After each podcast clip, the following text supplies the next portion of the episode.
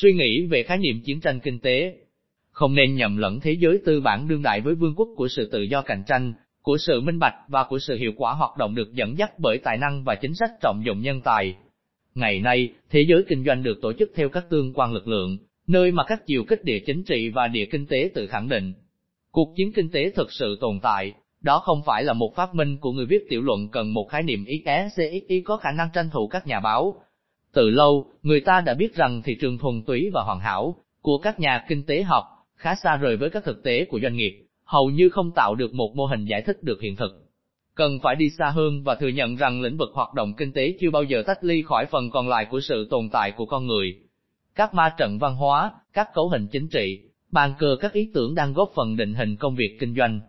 Đó chưa bao giờ là một hoạt động thương mại đơn thuần, nó thu hút các nguồn lực và tự thân mang những thách thức không chỉ về mặt kinh tế mà còn về mặt chuẩn mực và chính trị. Công việc kinh doanh là một trong những chiều kích của quyền lực, và người ta tìm thấy ở quyền lực một phần các nguồn lực, cũng như một số các mục tiêu của công việc này. Cần phải cẩn thận với từ ngữ. Toàn cầu hóa gợi ý một không gian kinh tế ở phạm vi rộng trên hành tinh, trong đó các doanh nghiệp sẽ sinh sống, một phần nào đó, tách biệt với các nhà nước, các nơi mà họ được tạo ra. Ngoài ra, đó còn là một phê phán thường thấy, nhưng đó cũng là một ảo tưởng. Bởi vì, nền kinh tế được gọi là toàn cầu hóa, trong thực tế, là một nền kinh tế được tổ chức xung quanh một vài thị trường lớn, trừ Liên minh châu Âu, vốn đồng thời cũng là các nhà nước. Những nhà nước mạnh nhất trong số đó thực hành một hình thái của chủ nghĩa đế quốc. Hãy thử nghĩ về con đường tơ lụa được Bắc Kinh tưởng tượng ra để thuộc địa hóa các thị trường xa xôi, hãy thử nghĩ về tính thực thi được của nền tư pháp Mỹ ngoài biên giới Hoa Kỳ, về sự tăng giá khí đốt đột biến hoặc tăng thuế quan đột ngột của MATCH Cuba để nắm lại quyền kiểm soát đối với láng giềng gần của họ. Trong một thế giới nhiều căng thẳng, doanh nghiệp là một bên liên quan trong các mối tương quan lực lượng giữa các nước. Hãy từ bỏ cách nhìn thông thường của chúng ta, vốn hạ thấp mối quan hệ nói trên dựa trên cái được gọi, một cách thanh tao, là ngoại giao kinh tế, có nghĩa là dựa trên những vi phạm nhỏ nhặt về tính trung lập. Một cách nhìn như vậy mang tính hòa giải, chỉ thấy một thế giới hòa bình.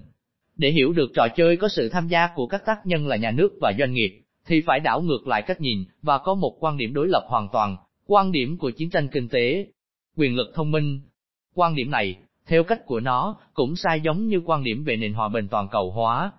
Nhưng nó cũng cho thấy những thực tế khác, và chính đó là điều đáng lưu ý. Chiến tranh quân sự đã cho thấy những giới hạn của nó trong nửa phần đầu của thế kỷ 20. Kể từ những năm 1950, điều này trở nên rõ hơn rằng cuộc đối đầu khốc liệt về lợi ích chỉ có thể cuối cùng dẫn đến sự hủy diệt của loài người. Trong thời đại hạt nhân, mọi sự leo thang quân sự lên đến cực điểm sẽ đưa mỗi bên tham chiến về hư không, từ đó, dẫn đến sự thăng hoa của chiến tranh trong nhiều không gian có đấu tranh giữa các quốc gia và các khối chính trị, NATO và Hiệp ước qua sao. Theo nghĩa này, chiến tranh lạnh là sự mở đầu cho chiến tranh vượt ngoài giới hạn, Lage Hosler IMITE, được Ki Aolian và Wang Xiang xui trình bày một cách tài tình. Chúng ta đã học cách chiến đấu không vũ trang, trong trận đấu tay đôi giữa phương Tây và phương Đông. Thế giới của hoạt động tình báo, các cuộc thi tại thể thao lớn, vũ đại văn hóa, phim ảnh, chừng ấy bong bóng ở nơi hoành hành một cuộc đối đầu hòa bình, phi quân sự nhưng không khoan nhượng. Hồi kết cuộc đối đầu toàn cầu giữa chủ nghĩa tự do và chủ nghĩa cộng sản chỉ là việc triển khai, một cách đầy đủ, logic của một trận đấu đa chiều để tránh một trận đấu tay đôi bằng vũ khí. Thế thì mục đích là gì kể từ những năm 1990? Để phát triển quyền lực trong lĩnh vực kinh tế công nghiệp, thương mại, tài chính, công nghệ, chuẩn mực và văn hóa. Điều này không triệt tiêu sức mạnh quân sự, nên nhớ kim ngạch bán vũ khí năm 2016 trên thế giới đã ở mức của kim ngạch bán vũ khí khi kết thúc cuộc chiến tranh lạnh. Nhưng điều này làm dịch chuyển vai trò của nó, ngày nay, nó khẳng định một vai trò khiêm tốn hơn, như là một công cụ răng đe tạo điều kiện cho việc đạt mục tiêu có được nhiều lợi thế so sánh trong các lĩnh vực mà chúng tôi vừa nêu. Quân đội ít ra là tại các quốc gia phương Tây, không còn được sử dụng để chinh phục các lãnh thổ vật lý, chúng được dành để đảm bảo tính toàn vẹn của lãnh thổ quốc gia có tính sống còn để chuẩn bị can dự vào các cuộc xung đột bên ngoài, lãnh thổ khi mà các lợi ích căn bản địa chính trị và địa kinh tế của nước họ bị đe dọa, để kiểm soát các dòng chảy, cho phép điều tiết những trao đổi, vật chất và phi vật chất giữa con người với nhau. Nói tóm lại, quân đội là một phần của một chiến lược tổng thể hơn, tích hợp quyền lực mềm, quyền lực chuẩn tắc, quyền lực tư pháp, và nhắm đến những gì có thể gọi là quyền lực thông minh, khả năng tổng thể của một quốc gia nhằm xác định vị trí của mình trên bình diện quốc tế, một cách thuận lợi hơn về chiến tranh kinh tế. Khi đó, những không gian đối đầu giữa các nhiều tác nhân công và tư khác nhau sẽ nhiều hơn, và tất nhiên là một cuộc xung đột đặc biệt sẽ chiếm vị trí trung tâm, sự cạnh tranh trong công việc kinh doanh. Như vậy, chiến tranh kinh tế không có gì là một khẩu hiệu dễ dàng cho các nhà báo và người viết tiểu luận bị quyến rũ bởi sự giật gân. Đó đơn thuần là việc xem xét vấn đề từ một góc độ có suy tính và không biếm họa. Đó là luận điểm mà Edward Luckward đã bảo vệ từ đầu những năm 1990. Pascal Lorot cũng phát biểu điều tương tự, ở Pháp và vận động cho sự phát triển của ngành địa kinh tế. Ông ấy đã xác định địa kinh tế như thế nào? Như là việc phân tích các chiến lược về mặt kinh tế đặc biệt là trong thương mại, được các nhà nước quyết định trong khuôn khổ những chính sách nhắm đến việc bảo vệ nền kinh tế quốc gia của mình hoặc bảo vệ một số lĩnh vực được xác định rõ ràng, để giúp các doanh nghiệp trong nước nắm được các công nghệ chủ chốt hoặc chinh phục một số phân khúc thị trường thế giới liên quan đến việc sản xuất hoặc tiếp thị một sản phẩm hoặc một họ sản phẩm nhạy cảm, do việc sở hữu hoặc kiểm soát khiến cho tác nhân có được quyền này, nhà nước hoặc doanh nghiệp trong nước nắm giữ một yếu tố quyền lực và ảnh hưởng quốc tế và góp phần tăng cường tiềm năng kinh tế và xã hội của mình, từ địa chính trị đến địa kinh tế, 2009. Nhưng các quốc gia không nhận thức giống nhau về các thách thức đó, và trong trò chơi này, những nước lục địa như Hoa Kỳ và Nga, và còn cả những nước lớn mới nổi bị thúc đẩy bởi mong muốn trả thù lịch sử, đi trước khá xa.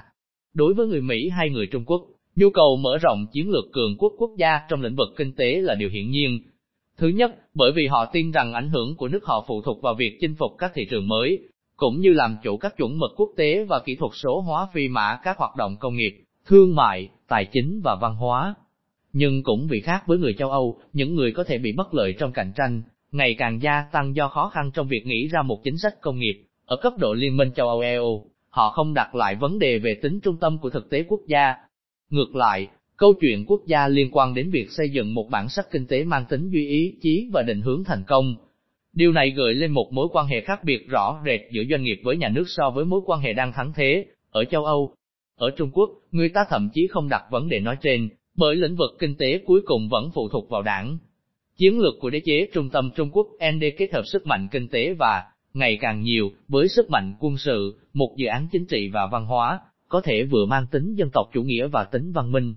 Tham vọng của Trung Quốc là làm cho sự đồng thuận Bắc Kinh, được thừa nhận, để thay cho sự đồng thuận Washington, một chiến lược không thể tách khỏi dự án con đường tơ lụa, bóp méo cạnh tranh ngay trên chính đất nước mình. Các thương vụ mua lại những doanh nghiệp nước ngoài có trình độ công nghệ cao, hoặc cả các vụ củng cố vị thế trong một số lĩnh vực của các phân khúc thị trường then chốt, cho phép kiểm soát thượng nguồn và hạ nguồn của chuỗi giá trị, được biết đến nhiều nhất là trường hợp của đất hiếm.